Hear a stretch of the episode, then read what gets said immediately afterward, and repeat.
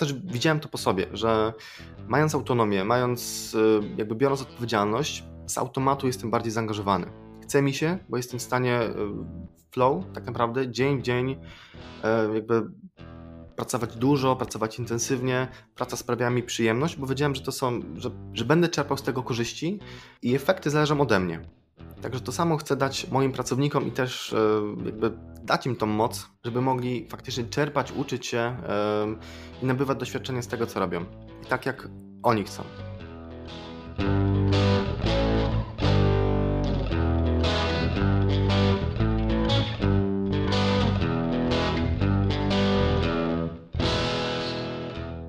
Cześć, nazywam się Tomek Miller, a to jest podcast Kaizen Miracle. Małymi krokami od pomysłu do zysku. Ten podcast tworzę dla liderów, menedżerów i przedsiębiorców oraz tych, co chcą nimi zostać. Tworzę go po to, żeby dookoła nas było jak najwięcej firm, które nie tylko odnoszą ponadprzeciętne sukcesy, ale ponadto posiadają taką kulturę organizacyjną, w której zarówno menedżerowie, jak i pracownicy przychodzą do firm codziennie i z uśmiechem, i z zadowoleniem. Sam jestem mentorem, coachem i trenerem. Uczę, jak wzmacniać zaangażowanie pracowników, jak sprawić, żeby dbali o firmę podobnie jak ich szefowie. Współpracuję z firmą For Results, która od lat wprowadza kulturę bezpieczeństwa i odpowiedzialności w firmach. Od pewnego czasu uczymy tego poprzez doświadczenia, które tworzy symulator wirtualnej rzeczywistości Mission One. Menadżerowie zakładają gogle i w ciągu sekundy stają się załogą statku podwodnego lub helikoptera. Tam, bez realnych konsekwencji, mogą doświadczać na sobie różnych stylów zarządzania i wybierać te, które najbardziej im służą. Chętnych do sprawdzenia symulatora zapraszam do kontaktu. I tyle wstępu. A teraz zapraszam do kolejnego odcinka. Jest naprawdę bardzo ciekawy. Serio.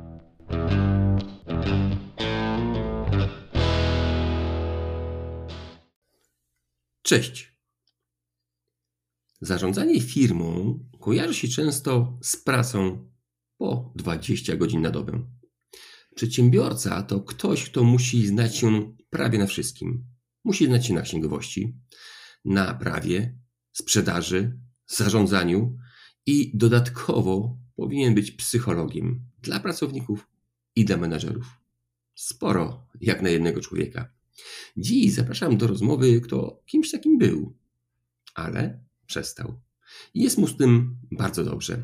Pracownicy świetnie funkcjonują bez niego, firma się rozwija, a on ma czas nawet na to, żeby porozmawiać dzisiaj z nami w podcaście. Serdecznie zapraszam do rozmowy z Robertem Gawłem, współwłaścicielem firmy Margo Worldwide. Cześć, e, Robert. Dzień dobry, witam. Robert, teraz mam do Ciebie chyba najtrudniejsze pytanie. Przedstaw się proszę w dwóch, trzech zdaniach. W dwóch, trzech zdaniach. Myślę o sobie jako wizjonerze, także to jest chyba e, słowo, które najbardziej określa e, to, kim jestem. Na co dzień w pracy przyjmuję rolę kreatora, inspiratora, nawigatora dbamy o to, żeby spiąć całą firmę w jedną całość. Chodzi o ludzi, chodzi o działy, chodzi o wszystkie procesy. Natomiast prywatnie staram się być dobrym i świadomym szefem, mężem i ojcem. Dzięki za przedstawienie. Powiedz mi, jak długo zarządzasz firmą? Firmami zarządzam już od 10 lat, bo w 2012 roku rzuciłem pracę na etacie i od tego momentu zacząłem aktywnie i samodzielnie działać jako przedsiębiorca z wszystkimi konsekwencjami swojej decyzji. Okej. Okay. Robert, powiedz, prawdopodobnie miałeś wzorce takie, jakie mieli wszyscy. Czyli takie autorytarne zarządzanie, czyli takie zarządzanie, że tak jak we wstępie powiedziałem, że taki, że musiałeś być osobą od wszystkiego. No i wzorce, które miałeś, pewnie były takie podobne, jak mieli wszyscy. Co się stało, że wpadłeś na pomysł, albo co było impulsem do tego, żeby zmienić postrzeganie zarządzania firmy na, na trochę inne? Ja myślę, że jednym z głównych czynników było to, że mm, pracując ja sam byłem osobą, która jest e, samodzielna, odpowiedzialna i od samego początku miałem dosyć duży, właściwie maksymalny poziom autonomii w tym, co robię. Mhm. Dlatego, że e, pracowałem, zakładałem oddział w innym miejscu niż, e, niż pozostali właściciele firmy. Mhm. Także w ten sposób działałem kilka lat, natomiast też lubię czerpać wiedzę z książek. I tutaj mhm. trafiając na książkę Zmień kurs kapitana Davida Marketa, przeczytałem o czymś, co bardzo mi się spodobało. Tak? Jak mieć powiedzmy firmę, gdzie oprócz jednego lidera, oprócz szefa jest tak naprawdę kilkunastu, kilkudziesięciu kolejnych kapitanów, kolejnych liderów. Także ta mhm. idea bardzo mocno do mnie przemówiła i e, jakby postarałem, postaraliśmy się wprowadzić tą kulturę w naszej firmie. I jak to wychodzi? Bo to wiesz, to książka książką, tam jest wszystko pięknie, ładnie opisane, ale w życiu to nie tak łatwo to wprowadzić. E, jakie były Twoje pierwsze kroki? Bo zawsze, jak się coś robi pierwszy raz, to jest trudno i popełnia się masę błędów. E, jak Ty to zrobiłeś w swojej firmie, żeby wprowadzić wprowadzać te zasady z książki, e, żeby były skuteczne. Skorzystaliśmy z pomocy e, zewnętrznej firmy. Mamy w Polsce firmę Foresults, która specjalizuje się w kulturze odpowiedzialności. Także mm. no, pierwszym krokiem było szkolenie dla kadry menedżerskiej. Zanurzyliśmy się w łódź podwodną. To było szkolenie w świecie wirtualnym i tam zobaczyliśmy, jak to faktycznie może działać. Byliśmy mm. troszeczkę w innej skórze, w innych rolach, także E, wszystkie procesy były doskonale widoczne. No i później zaczęliśmy roczny projekt wdrożenia. Teraz, jak jesteśmy na, mhm. na jego finiszu dla naszej kadry. Mhm. I rzeczywiście to było trudne, to było wyzwanie. Mieliśmy po drodze masę problemów, e, popełnialiśmy błędy, natomiast je korygowaliśmy i konsekwentnie jakby wyznaczyliśmy ten kierunek, w którym chcemy iść, co chcemy zrobić. Ostatecznie to się udało. No i w kolejnych latach zamierzamy też jakby tą kulturę wdrożyć e, czy zaadaptować e, też wśród pozostałych pracowników naszej firmy. Mhm.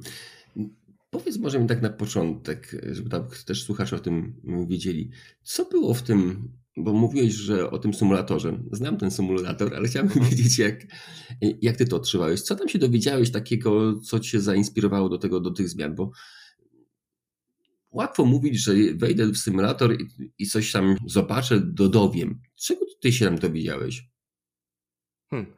E, najfajniejszą rzeczą było e, jakby te misje, gdzie, gdzie faktycznie była cisza na pokładzie. Tak? Czyli na początku, jak wchodziliśmy, był chaos. Każdy e, mówił jednocześnie. Nie komunikowaliśmy mm. się, nie współpracowaliśmy. Czyli każdy gdzieś tam e, działał zgodnie z zadaniem, które otrzymał.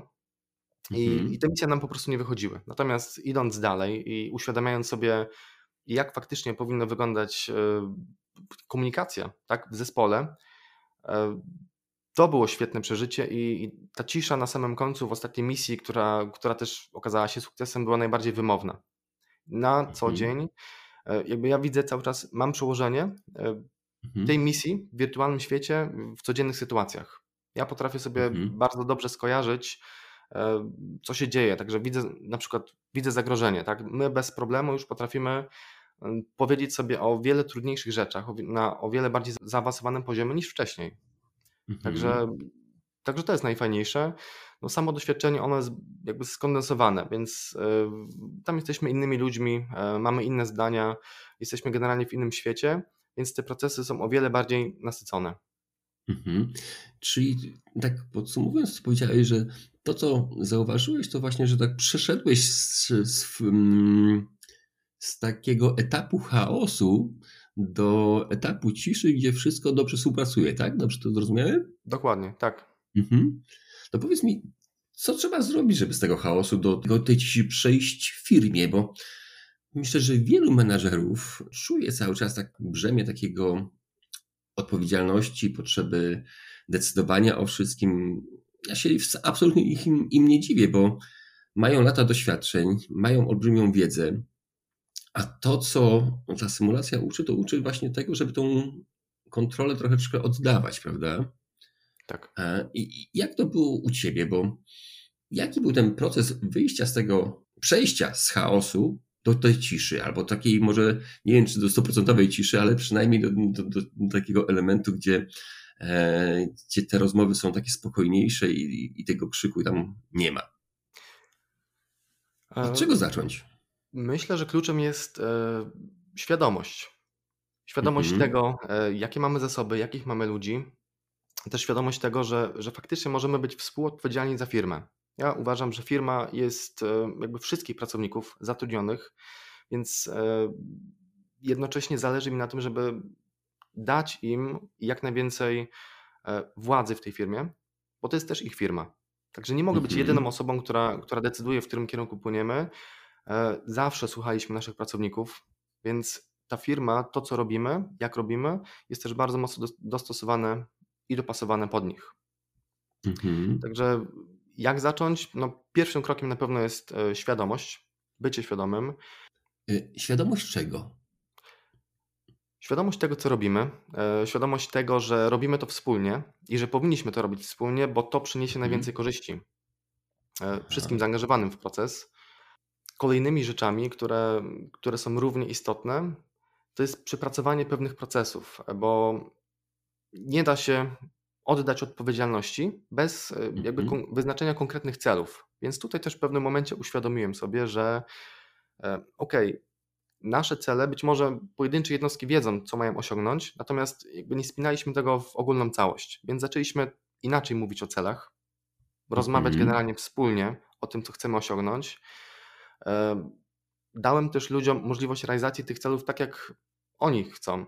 Nie według wizji szefa, tylko tak, jak oni chcą, to e, wiązało się z tym, że musieliśmy nazwać wszystkie decyzje i przydzielić je konkretnym osobom. Tak jak do tej pory mhm. to było niespisane, to, to było gdzieś tam, jakby funkcjonowało całkiem dobrze, natomiast dużo decyzji było zależnych od szefa. Natomiast my mhm. przez, e, przez kilka pierwszych miesięcy spisywaliśmy każdą decyzję, która jest do podjęcia firmie i nadaliśmy jej decydenta. Jedną osobę, tylko jedną, która może w danym obszarze decydować, która ma jakby prawo postąpić tak, jak ona uważa, że jest e, mhm. odpowiednie. Okej, okay. czyli po pierwsze, nie wiem, czy dobrze rozumiem, popraw mnie. Pierwsze to mm, każdy dowiedział się, po co jest ta firma i gdzie dążycie, jaki jest cel, tak? Tak. Drugie to było takie, żeby ponazywanie decyzji w firmie, kto jaką decyzję podejmuje, albo jakie są decyzje do, podej- do podjęcia, e, i żeście to jakoś usystematyzowali i przyporządkowaliście decyzje do poszczególnych osób, tak? Zgadza się.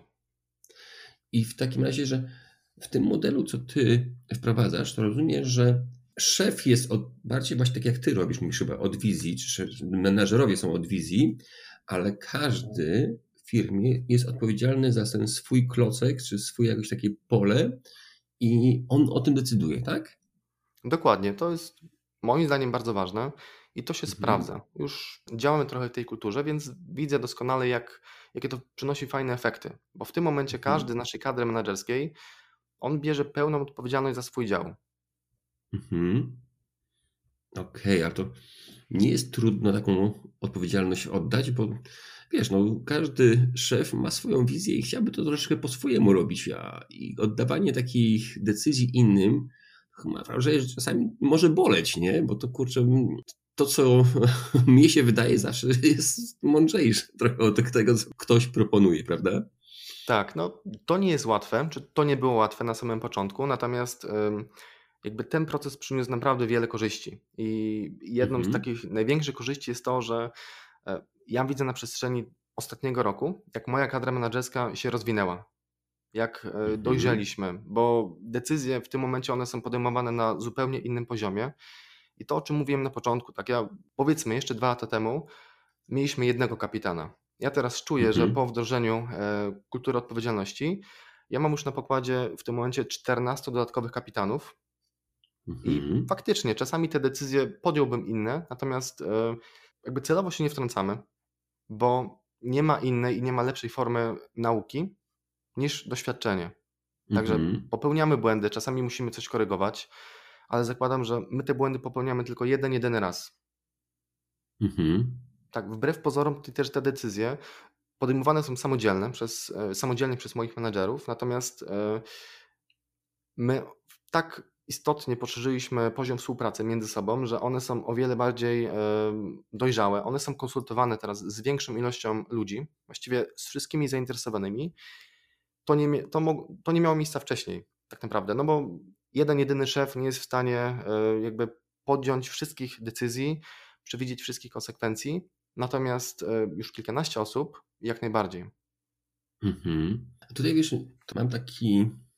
Hmm trochę kłopot z tym, co mówisz, bo z jednej strony mówisz o tym, że każdy podejmuje decyzję, e, jest odpowiedzialny za jakąś decyzję, za jakiś obszar, a z drugiej strony mówisz, że ta współpraca się zacieśniła. I dla mnie to jakby się trochę kłóci, bo to teoretycznie mówisz, że tutaj jest osoba odpowiedzialna i ona podejmuje decyzję, a z drugiej, że pomimo tego, że ona podejmuje decyzję, to większa jest współpraca. Jak to jest? Stosunkowo dosyć prosto, Aha. dlatego że bierzemy współodpowiedzialność, mhm. tak? Czyli osoba, która zarządza danym działem, mhm. ona wie, że ok, jej decyzja, ona, ona może podjąć tę decyzję samodzielnie, natomiast jej decyzja wpływa też na dział numer dwa, dział numer trzy. Mhm. Także jeżeli nie chce cofać swojej decyzji, jeżeli nie chce mieć później kłopotów wydłużonego procesu, ona musi zapytać, skonsultować to, e, jakby swoją decyzję, czy określić zamiary. Właściwie bo tutaj chodzi, my wyprzedzamy, więc wcześniej mówimy, co zamierzamy. Mhm. I wypowiedzenie słowa zamierzam zrobić coś powoduje, że koledzy z kadry mają ten czas, żeby zainterweniować, wskazać zagrożenia, ulepszyć pomysł, mhm. dodać jakieś informacje, które są istotne dla sprawy. Przez to ta decyzja jest lepsza po prostu. Tam, gdzie zapada, jest lepsza, bo już zawiera cały aspekt i otoczenie. Mhm. Czyli takim jeszcze jednym takim podpowiedzią jest to, że gdy się spotkacie na jakichś tam naradach, tak, na jakichś takich spotkaniach, mhm. to każdy mówi, co zamierza, tak? Jak gdyby troszeczkę tak idzie w przyszłość, co zamierza i dzięki temu, że on to wypowie, to inni są poinformowani i mogą w miarę na szybkim etapie skonfrontować to z własnymi potrzebami, tak? Dokładnie, zgadza się. No, Okej, okay. a hmm. mówisz tutaj, że każdy ma odpowiedzialność za swój, za swój e, obszar, ale czy wtedy nie dochodzi do jakichś konfliktów, nie? Bo wiesz, normalnie w firmie, gdy jedna osoba chce coś osiągnąć, co jest przeciwko drugiej, to się nawet nie zastanawia, robi po swojemu, e, konsekwencje ponosi drugi mm, dział, a ja jestem zadowolony. I jak tutaj, wiesz, te konflikty w firmie zawsze się pojawiają. Jak tu zrobić, żeby to, te konflikty były jakby mniejsze? Czy masz jakiś pomysł na to? Albo jak jest u ciebie? Znaczy, de facto ja w tym momencie e, wiem o mniejszej ilości konfliktów. Mhm. Tak jak kiedyś e, faktycznie no, konflikty rozstrzygał najczęściej szef. Tak. Tak, bo coś tam nie wychodzi między dwoma działami, więc a no, więc logicznie idziemy do szefa, który rozstrzygnie. Mhm. Mm, w tym momencie ja właściwie nie uczestniczę w rozstrzyganiu konfliktów. Ich właściwie nie ma, bo ludzie o wiele szybciej i, i prędzej pójdą do, do kolegi z innego działu i tam ten temat zostanie przegadany. Są wzięte pod uwagę e, fakty, szukamy kompromisu. Generalnie patrzymy, co się dzieje wokół. Mhm. Ostatecznie e, moja rola w tym momencie ogranicza się do tego, że nie decyduję, kto, kto ma rację w danym konflikcie, tylko kto powinien decydować, bo cały czas jakby chcę, żeby decydowała jedna osoba. Więc jeżeli są konflikty ewentualne, to przyglądam się temu, czy ta decyzyjność jest w rękach odpowiedniej osoby. Aha. Tutaj rzeczywiście zdarzały się e, na przestrzeni e, tych miesięcy jedna, dwie sytuacje, kiedy faktycznie następowało przesunięcie jakby odpowiedzialności, decyzyjności za dany obszar, dlatego że okazywało się po jakby przyjrzeniu się faktom, że inna osoba jest bliżej informacji, jest w stanie podjąć lepszą decyzję dla zespołu, dla firmy. Okej. Okay. Czy ja dobrze rozumiem, że to sprawdzam, e, że jest, teraz w firmie jest mniej konfliktów, dlatego że są wyznaczone osoby, które ostatecznie podejmują decyzje. Jak one mają taką poczucie odpowiedzialności za to, co robią i za swoją decyzję, ponieważ to od nich zależy i to wtedy oni się bardziej angażują i bardziej sprawdzają, czy ta decyzja jest dobra, czy zła i zaczynają myśleć tak kooperacyjnie, bo wiedzą, że to jest, to jest dla dobra firmy, ale ja jestem odpowiedzialny. Skoro ja jestem odpowiedzialny, to, to bardziej się zastanawiam, tak? Mniej więcej, tak, mniej więcej taki kierunek obraliśmy i to się sprawdza. Rzeczywiście to przynosi bardzo fajne efekty. Też nie ma konfliktów, bo się o wiele bardziej zintegrowaliśmy. Musieliśmy, mhm. bo zaczęliśmy o, o, wiele szerzej współpracować. Mhm. Ciekawe, że tych konfliktów nie ma. To w każdej firmie zawsze czuję się, że tych konfliktów jest sporo, bo właśnie jest, jest to silosowanie jakieś, że mój, mój dział potrzebuje tego, mój tego. Ty mówisz, że u ciebie tego nie ma. No super, gratulacje. Tak. Mhm. Znaczy tutaj ewentualne konflikty, one mogą się pojawić z tego, co zauważyłem u siebie z starego systemu, który jest hierarchiczny. Mhm. Tak, czyli ja tutaj powinienem podjąć decyzję i nie wzięcie pod uwagę jakby innych osób zaangażowanych w proces. Także taka, jeszcze takie naleciałości hierarchii gdzieś tutaj e, pojawiały się. E, a inna rzecz jest taka, że nawet jeżeli ktoś podjął jakąś decyzję, to my bardzo szybko mamy informacje z innych działów, ok, no w sumie inaczej byśmy postąpili. Mhm. I wtedy mamy też bardzo prosty mechanizm, taki, że wiesz co, przemyśl to raz jeszcze, bo tutaj są jeszcze takie i takie fakty. Bo cały czas się uczymy komunikować. Mhm. I to też nie jest łatwe, jakby powiedzieć, e, nie wiem, koledze, że, że podjął złą decyzję, ale jakby ta kultura stwarza naprawdę bardzo fajne narzędzia. Proste zdanie w postaci, wiesz co, a weź pod uwagę jeszcze to. Słuchaj, nie przewidzieliśmy czegoś takiego, zastanów się nad tym i znowu decyzja jest po stronie osoby, która tę decyzję podjęła mhm. pierwotnie, natomiast ona mając nowe fakty, może ją zmienić. Także też bardzo często dochodziło do sytuacji, że, że ta decyzja została zmieniona, bo, bo dostaliśmy nowe informacje. Mhm. Tylko to jeszcze było zanim pojawił się konflikt, bo te konflikty, no, mam wrażenie, że ta kultura jakby nie sprzyja pojawianiu się konfliktów, mhm bo naturalnie chcemy jakby wybrać najlepszą opcję dla wszystkich, dla całej firmy. Mhm. Okej. Okay. Mówiłeś właśnie o tym, że chcemy mm, wybrać opcję dla całej firmy. I to też jest dla mnie pytanie tak ciekawe, bo mam wrażenie, że w niektórych firmach, owszem, ludzie chcą się zaangażować, ale niektórzy przychodzą tylko po to, żeby dostać wypłatę, nie? E, żeby odsiedzieć te 8 godzin, zrobić swoje i, i wyjść do, do domu, zapomnieć o tym, co się robiło w pracy. Tutaj jest ta współodpowiedzialność. Jak tą współodpowiedzialność tworzyć, żeby ludzie faktycznie no, czuli się związani z tą firmą i mega angażowali, bo z tego, co mówisz, to mam wrażenie, że to zaangażowanie w tej chwili u siebie jest, prawda? Jest i zawsze było. To jest chyba jako jeden z jedynych wyznaczników tego, e, z kim my współpracujemy. Mhm. To jest akurat taka wartość niemierzalna, mhm. zaangażowanie. Aczkolwiek e, widzimy, czy ktoś się angażuje i na ile się angażuje. Mhm. I nawet jeżeli to zaangażowanie, inaczej, jeżeli to zaangażowanie jest, to my też walczymy o pracownika, bo staramy się zrobić wszystko, nawet jeżeli komuś nie wychodzi, natomiast jest zaangażowany, mhm. to robimy wszystko, żeby ta osoba się odpaliła w pewnym momencie. Natomiast e, analogiczna sytuacja, jeżeli ktoś nie jest zaangażowany, chociaż miałby doskonałe wyniki, to prawdopodobnie prędzej czy później się pożegnamy. Mm. No, tutaj raczej, raczej prędzej. Także zaangażowanie to jest bardzo ważna rzecz u nas w firmie. E, no i też moim zdaniem ta kultura sprzyja zaangażowaniu. E, ja też widziałem to po sobie, że mając autonomię, mając, jakby biorąc odpowiedzialność, z automatu jestem bardziej zaangażowany. Chce mi się, mhm. bo jestem w stanie flow, tak naprawdę, dzień w dzień, e, jakby pracować dużo, pracować intensywnie. Praca sprawia mi przyjemność, bo wiedziałem, że to są, że, że będę czerpał z tego korzyści i efekty zależą ode mnie. Mhm. Także to samo chcę dać moim pracownikom i też e, jakby dać im tą moc, mhm. żeby mogli faktycznie czerpać, uczyć się i nabywać doświadczenia z tego, co robią. I tak jak oni chcą. Mhm. Super. Mówiłeś jeszcze coś o tym, że jak jest osoba zaangażowana, to staracie się mm, stworzyć mu środowisko, żeby ona odpaliła.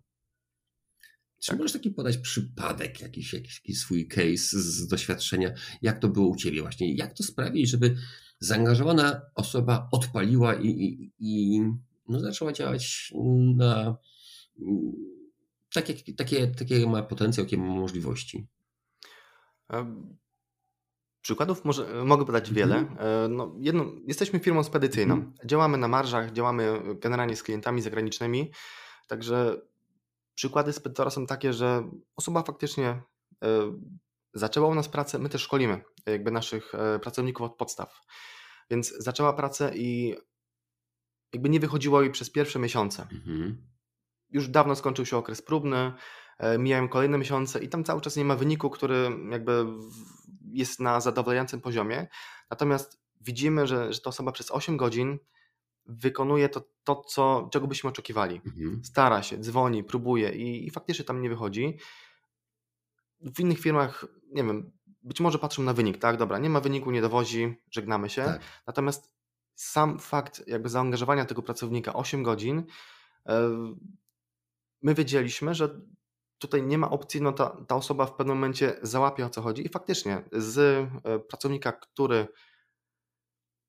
jakby działał, próbował, nie wychodziło, osoba stała się jakby najlepszym spedytorem mhm. po pewnym czasie. Osiągając najwyższe wyniki, osiągając, no, realizując zlecenia na najwyższym poziomie. Także czas to jest jakby pierwszy czynnik i pierwsza rzecz, którą warto wziąć pod uwagę. E, innym przykładem jest to, że mm, ja też pozwalam moim pracownikom e, jakby zmieniać stanowiska, bo zakładam, że no, przychodzą ludzie, którzy nie wiedzą, czego chcą w życiu. To jest bardzo częsty przykład, po prostu pierwsza, lepsza e, praca, chce dostać wypłatę, trafiają do firmy, okazuje się, że to nie jest to stanowisko. Mhm. I teraz zamiast pożegnać się z takim pracownikiem, jeżeli widzimy, że ta osoba faktycznie się angażuje, E, jest fajna, ma jakieś e, talenty, umiejętności, pierwszej kolejności e, jakby szukamy jej innego stanowiska, opcji pracy w innym miejscu, w innym dziale i to się dzieje do skutku. Jeżeli ta osoba jest zaangażowana, to do skutku szukamy, aż mhm. trafi w swoje miejsce. Mhm. Okej. Okay. No mi się przypomina taka historia z pingwinami. Nie wiem, czy słyszałeś, pewnie słyszałeś może. E, w jednej z książek było to opisane, że e, pingwin jako ptak jest no, ociężały, z lataniem ma kłopoty, ma ten, te skrzydełka bardzo takie małe. No i jako ptak no, nie, nie jest, naj... nie wiem, czy w ogóle on, on fruwa, ale jest, za to jest wyśmienity w wodzie, jest wyśmienity, wyśmienitym pływakiem.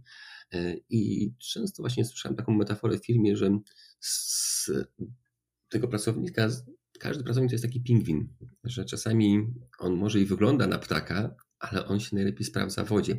To, co powiedziałeś, że dopasowanie stanowisk. Jak wy szukacie miejsca właśnie dla takiego, w cudzysłowie, nie, nie mówię, że to dla takiego pingwina, bo to jest taka osoba właśnie która ma talenty, tylko szukacie ich talentów w innym obszarze. Jak to wy wyszukujecie? Czy go dopytujecie, mm, co on chce, czy sami mu proponujecie? Czy jak stworzyć takie środowisko, żeby ten pingwin faktycznie pływał jak ryba w wodzie?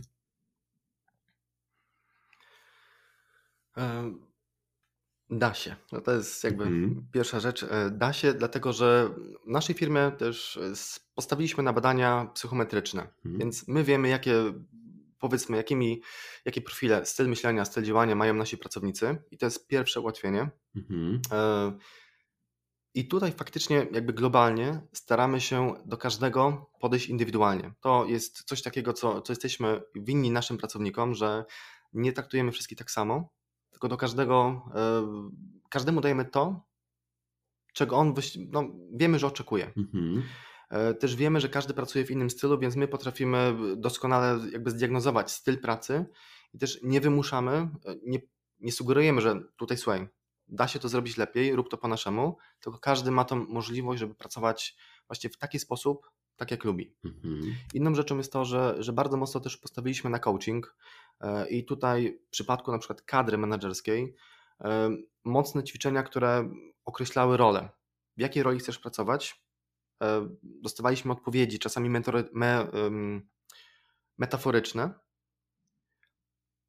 I tutaj bardzo mocno dopasowywaliśmy tych ludzi pod to, to co chcieliby robić. Mhm. Też zdarzało się, że zakładaliśmy jakby inne firmy, więc nasi pracownicy e, są naszymi wspólnikami w innych biznesach, bo okazywało się, że, e, że osoby, które kończyły studia w jakimś konkretnym kierunku, Mhm. zostały zatrudnione, znaczy zatrudniły się u nas, e, tutaj dostawały konkretne zadania, natomiast ich pasją było coś innego. Mhm. No i my nie robiliśmy z tego e, problemu.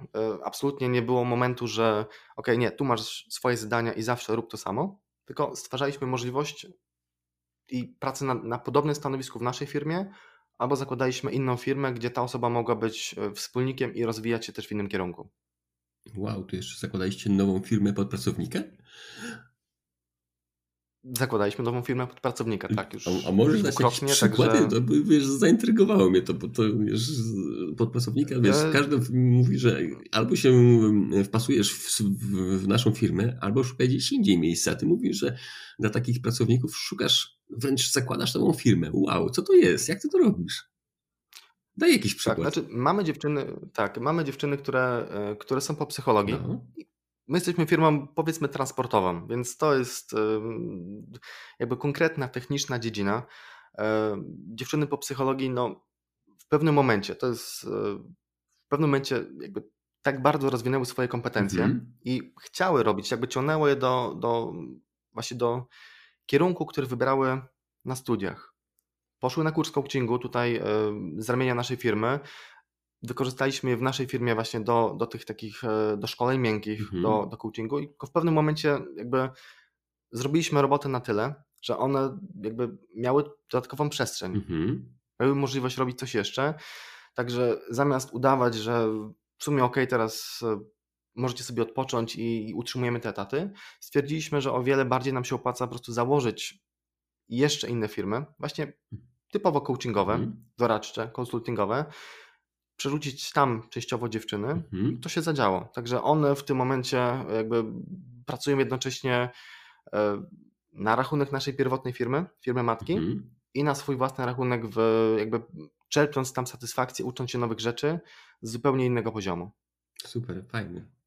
Dywers... Tak, innym przykładem, e, Mhm. tak, innym przykładem, ale to już bez zmiany firmy jest to, że e, mamy menadżerkę, która jakby jest jakby doskonałą osobą, ma konkretne skille, potrafi gasić pożary i to jest jej domena. Natomiast totalnie mm, jakby nie czuje tematów e, Excelowych, strukturalnych, tak? Mhm. Tabelki, wypełnianie, regularność i zamiast pożegnać się z tą osobą, naturalnym było to, że dobra, dobieramy do zespołu kolejne osoby tak długo, aż uzupełnimy jej kompetencje. Więc e, jej stanowisko zostało zmienione po to, żeby ona mogła jeszcze lepiej wykorzystać te swoje zdolności. Tak? Gaszenie pożarów i ona w tym momencie robi to doskonale, otworzy, rozwinęła skrzydła, natomiast inne osoby za- zadbają, zadba- zadbały o te obszary, które, które nie były dla niej zbyt pasjonujące. Mhm. Słuchaj, bo tutaj mówisz, że zatrudniłeś nowe osoby do, po to, żeby ona mogła zająć się tym, co faktycznie potrafi. Hmm. Wiesz co, bo ja mam wrażenie, nie wiem jak do ciebie, podpowiedz mi, że zawsze patrzy się na firmę pod względem zysku budżetu. A ty mówisz, że zatrudniasz osobę po to, żeby uzupełniła jej możliwości. Tutaj szukasz mm, tych możliwości dla innych, ale zawsze budżet na wypłaty pewnie jest jakiś ograniczony. Czy, czy po prostu e, ty szukasz bardziej możliwości, czy też właśnie też patrzysz na to pod względem finansowym i że to ci się będzie opłacać? Bo troszeczkę brzmi to jak tak wiesz, taki dobry wujek, który mówi, aha, to trzeba, em, ta osoba jest od tego dobra, to ja z, wykorzystam jej możliwości na 100%, a wezmę jeszcze kogoś innego, czyli musisz kogoś zatrudnić i ponieść koszty. Jak ty to robisz, jak ty to tworzysz, jak ty to odbierasz?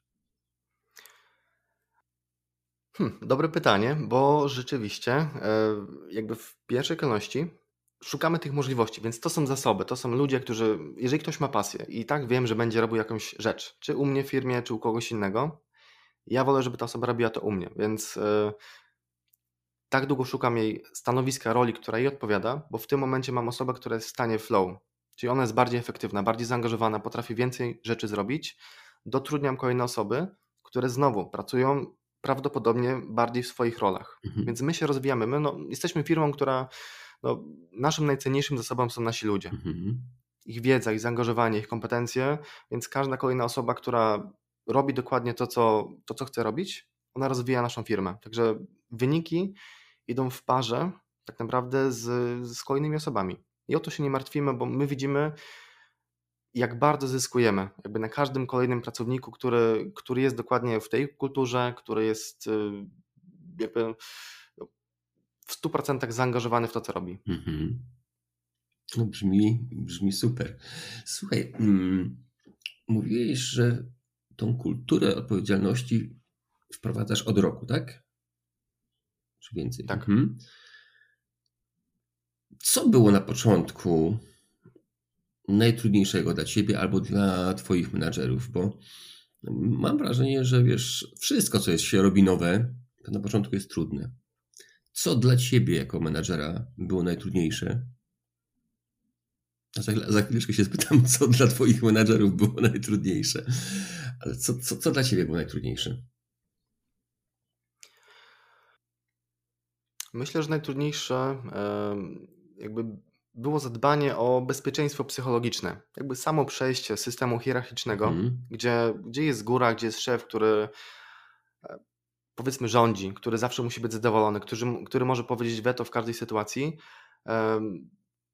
To był taki moment y, i jakby sytuacja, którą musieliśmy przebrnąć. Mhm. Jak, jak, y, mam wrażenie, że każda firma pewnie, która to robi, no bo ta hierarchia została jakby no, usunięta gdzieś na bok. Nie ma hierarchii w tym momencie. Bierzemy współodpowiedzialność.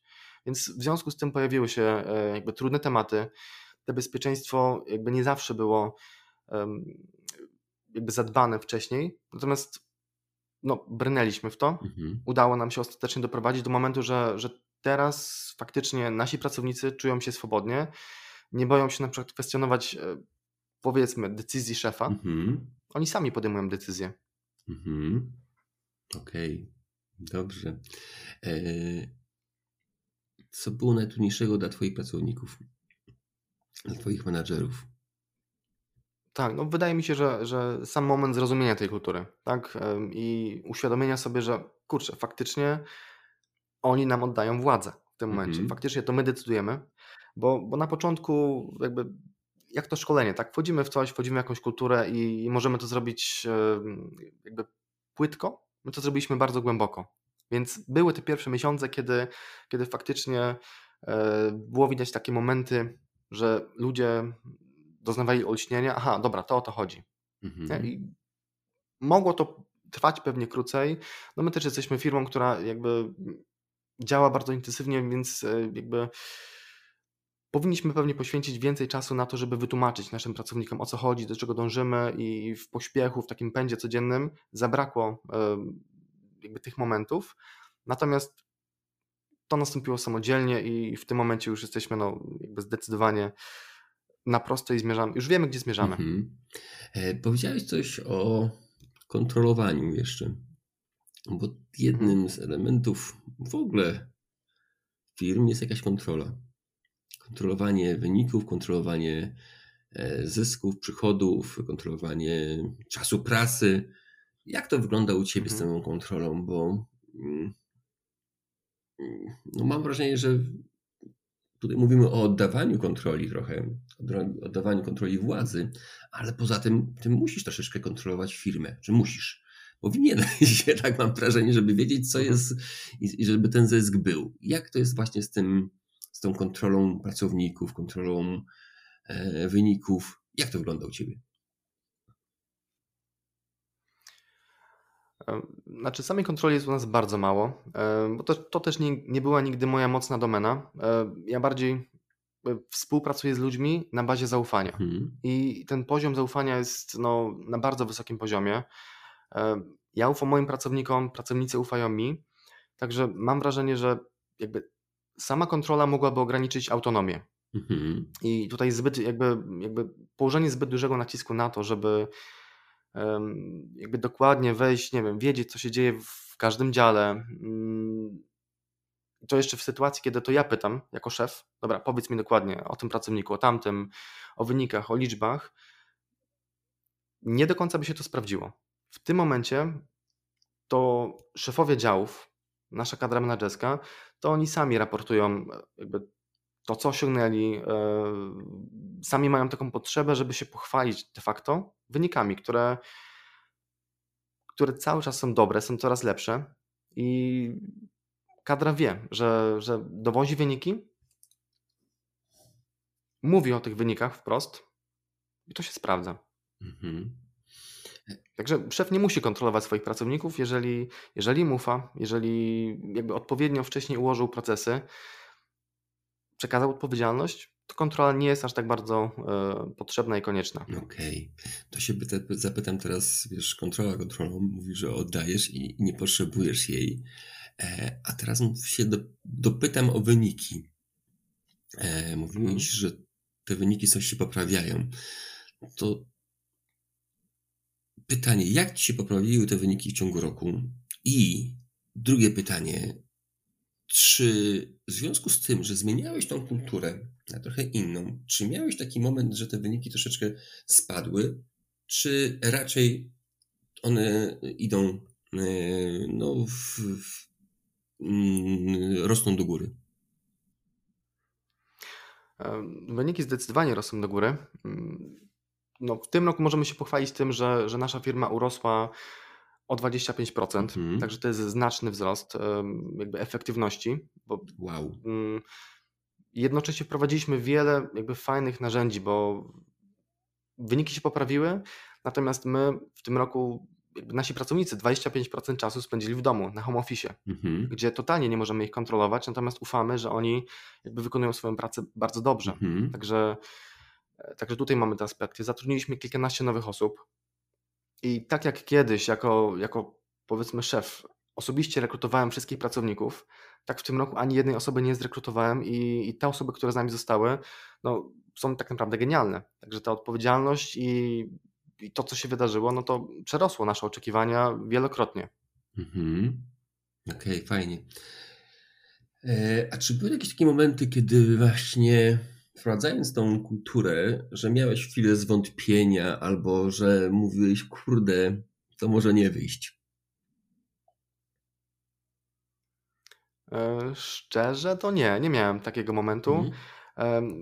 Ja od samego początku też wiedziałem, że to ja muszę jakby pokazać, że robimy to na poważnie. Mhm. Więc ja się poddałem jakby wszystkim tym procesom i jakby stałem na straży tego, żeby nie być wyłączonym z całej tej kultury. Mhm. Bo zakładam, że łatwo można powiedzieć, dobra, słuchajcie, wprowadzajcie kulturę, wyznaczyć jakiś kierunek, ale dać taką małą gwiazdeczkę, że jako szef jestem wyłączony, to mnie jakby nie obowiązuje.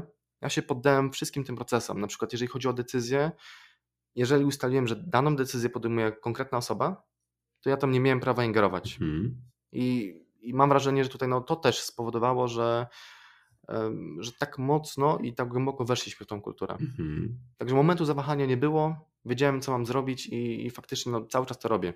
Okej. Okay. Robert, to jeszcze Ci to pytam, że tak mówisz, że oddajesz odpowiedzialność, oddajesz decyzyjność. To ja to zapytam jeszcze głębiej, ale takie nasuwa mi się pytanie, a co z zarobkami? Kto ustala zarobki? Twoje, pracowników? Czy ty też oddajesz takie decyzje innym? Bo powiedziałeś, że już oddajesz decyzje, jeżeli chodzi o zatrudnienie osoby, ale o to, ile ktoś będzie zarabiał, jakie są premie, kto o tym decyduje? E, no tu jest odpowiedzialność podwójna, bo jeżeli chodzi o, o decyzje, e, decyzje finansowe, te decyzje zostały jako, jako jedna z nielicznych zostały w zarządzie, mhm. czyli wszystkie kwestie finansowe, bo jednak mamy jakby cały czas ogólny pogląd na, na sytuację, na finanse firmy, mhm. Więc my decydujemy o tym, na co nas stać, natomiast to menadżerowie poszczególnych działów decydują o tym, e, jak wynagradzają swoich pracowników. Mhm. Mają konkretne widełki, w których się mogą poruszać, więc wyznaczyliśmy ramy i to nasza kadra negocjuje z pracownikami, e, podwyższa im warunki, przydziela premię, ustala wysokość tych premii. Mhm. Okej. Okay. Ciekawość w takim razie, że każdy dział ma osobny, może mieć osobny system premiowania, czy jak, jak to wygląda? Bo jestem powiedzmy szefem jakiegoś działu, działu marketingu E, I czy to szef decyduje o tym właśnie, jakie są jego mm, system motywowania, czy, czy to jest jakoś też ustalone mm, nadrzędnie? Myślę, że to menadżer decyduje o tym. To jest trudne pytanie, bo mm. mamy też e, różne działy. Dział spedycji mm. tutaj największe grono naszych pracowników i absolutnie no, premie i system premiowy został ustalony w konsultacji z naszymi, naszą kadrą menedżerską, mhm. odpowiedzialną za dany dział. Także to nie, to nie jest jednostkowa decyzja, że zarząd decyduje, że, mhm. tylko wcześniej no, słuchamy naszych pracowników, wiemy czego oczekują, e, staramy się te oczekiwania po pierwsze zdiagnozować wcześniej, mhm. zaproponować wcześniej, przewidzieć i przebić. Więc, e, więc to jest fajna praca. E, natomiast menedżerowie pozostałych działów, no w tym momencie sytuacja wygląda tak, że to oni przechodzą, oni negocjują warunki finansowe dla swoich zespołów. Mhm. Także znowu biorą odpowiedzialność za to, żeby przewidzieć, co się może wydarzyć. Jakby to jest też ich nauka, bo chcemy, żeby się uczyli, żeby nabierali doświadczenia także w tej kompetencji, że okej, okay, ludzi trzeba wynagradzać, nie chcemy im tego zabierać, e, w sensie tej przyjemności nauki, właśnie tej umiejętności. Mhm. Okej, okay, dzięki. Powiedziałeś, że w ostatnim roku zatrudniłeś tam kilkanaście osób. Kilkanaście genialnych osób. To jak się zatrudnia genialne osoby? Każdy menadżer ma marzenie, żeby zatrudnić właśnie takich geniuszy do siebie, do firmy, żeby się angażowali. Czy ty masz jakiś klucz, czy wyrobiliście jakiś klucz taki doboru pracowników, którzy się sprawdzą? Bo nas CV zawsze wygląda podobnie, znaczy może nie zawsze podobnie, ale w większości są schematy, które są, się powtarzają. Jak znaleźć pracowników, którzy pasują do takiej kultury? Czy to jest łatwe, trudne? Jak to wygląda?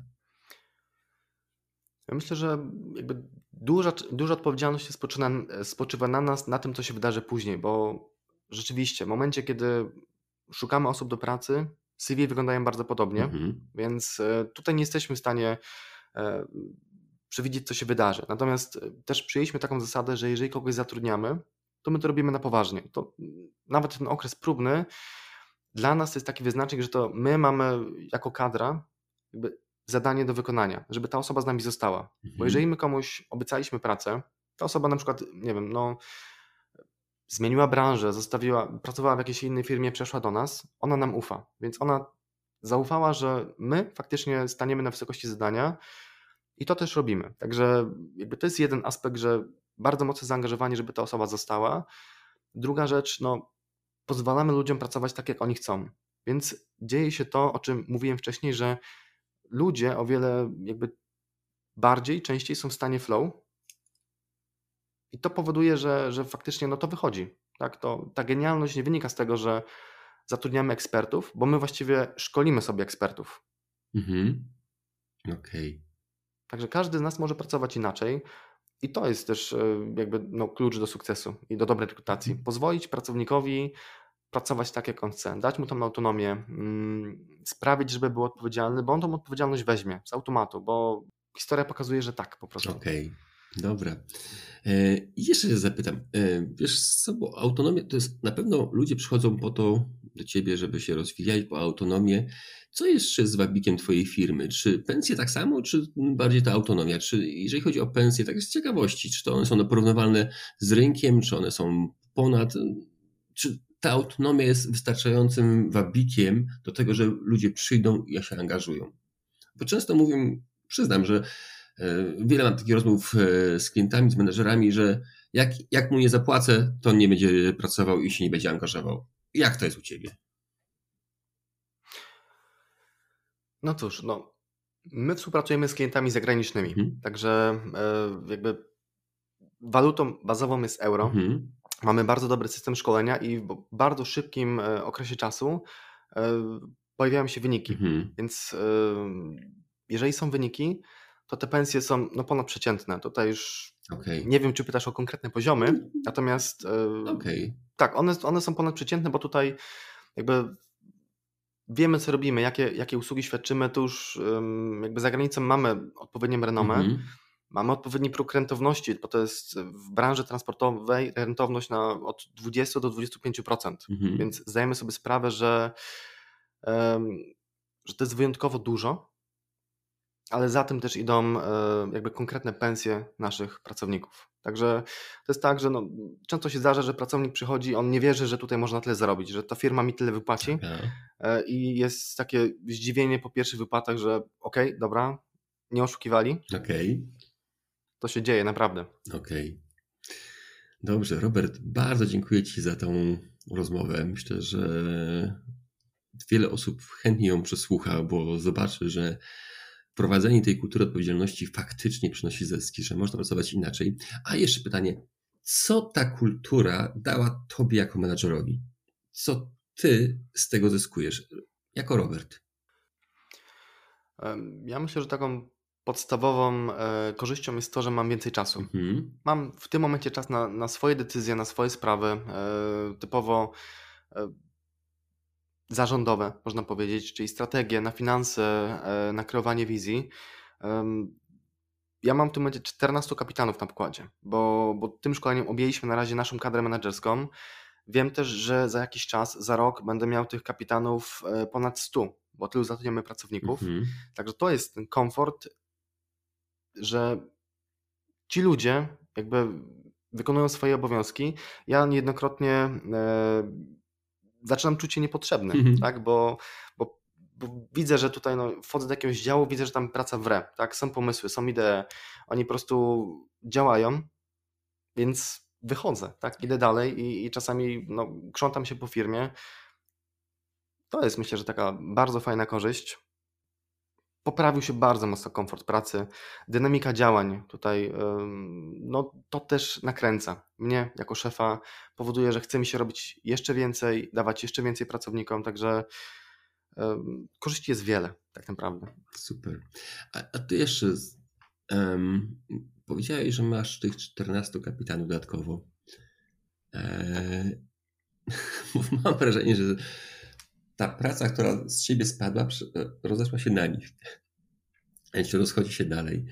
Czy w związku z tym, tak z ciekawości, e, że ty masz mniej pracy, to oni mają więcej? Nie wydaje mi się, mhm. bo e, oni sami kreują swoją pracę, oni sami decydują to, co robią, nad czym pracują, więc, e, więc to tak nie działa. Okay. Że, że tej pracy jest więcej, ona jest lepsza, ona jest inna w tym momencie. Mhm. No, to jakby prosty przykład, że jestem menadżerem danego działu, wiem co muszę zrobić, nagle tutaj przychodzi mi szef, który mówi zrób jeszcze to i zrób jeszcze tamto, czyli dorzuca kolejne rzeczy. Ja więc w tym momencie, kiedy mamy tą hierarchię, kiedy, kiedy nie ma powiedzmy tej kultury, jako szef działu mogę mieć więcej pracy, bo jest jeszcze jakaś osoba, która mi dokłada. Mhm. W tym momencie tak nie ma. Tak? No, ja mam swoje tematy, moi menadżerowie mają swoje tematy. Nikt nikomu nie dorzuci czegoś, co, co nie jest jego własnością. Super, fajne. Robert, wielkie dzięki w takim razie za rozmowę, za to, że poświęciłeś czas, że się podzieliłeś. Mam nadzieję, że zainspirujemy tu wiele osób, żeby też przynajmniej przemyśleli to, że można firmę stworzyć na innych zasadach, gdzie będzie im trochę łatwiej, menadżerowie się będą bardziej angażowali, a pracownicy też będą mieli większą frajdę ze swojej pracy. Wielkie dzięki, do zobaczenia, do usłyszenia. Dziękuję bardzo. I jak Ci się podobał ten odcinek? Jeżeli jest coś, co Ci się spodobało, to szybko weź długopis lub telefon i zapisz to sobie. Być może jest to jedna rzecz, może więcej. Zapisz to sobie. Wiesz, tak, żeby nie zapomnieć. Pamięć jest naprawdę ulotna. Jeżeli Ci się ten odcinek podobał, to wyślij go swoim znajomym. Być może dla nich również ta wiedza będzie bardzo wartościowa. Chciałbym też przy okazji podziękować tym, którzy doceniają moją pracę. Ostatnio dołączył do nich Łukasz. Łukasz, bardzo Ci dziękuję za wirtualną kawę. Chciałbyś podobnie jak on podziękować za materiały, które przygotowuję? Wirtualną kawę możesz mi postawić na stronie buycoffee.tu ukośnik Kaizen Miracle. Może kawa wirtualna, ale smakuje naprawdę przepysznie. Link do niej masz w opisie odcinka. Są tam też na miarę do mnie, gdybyś chciał porozmawiać o podcaście, coachingu lub współpracy trenerskiej. I to już wszystko. Udanego dnia. Do następnego odcinka. Cześć!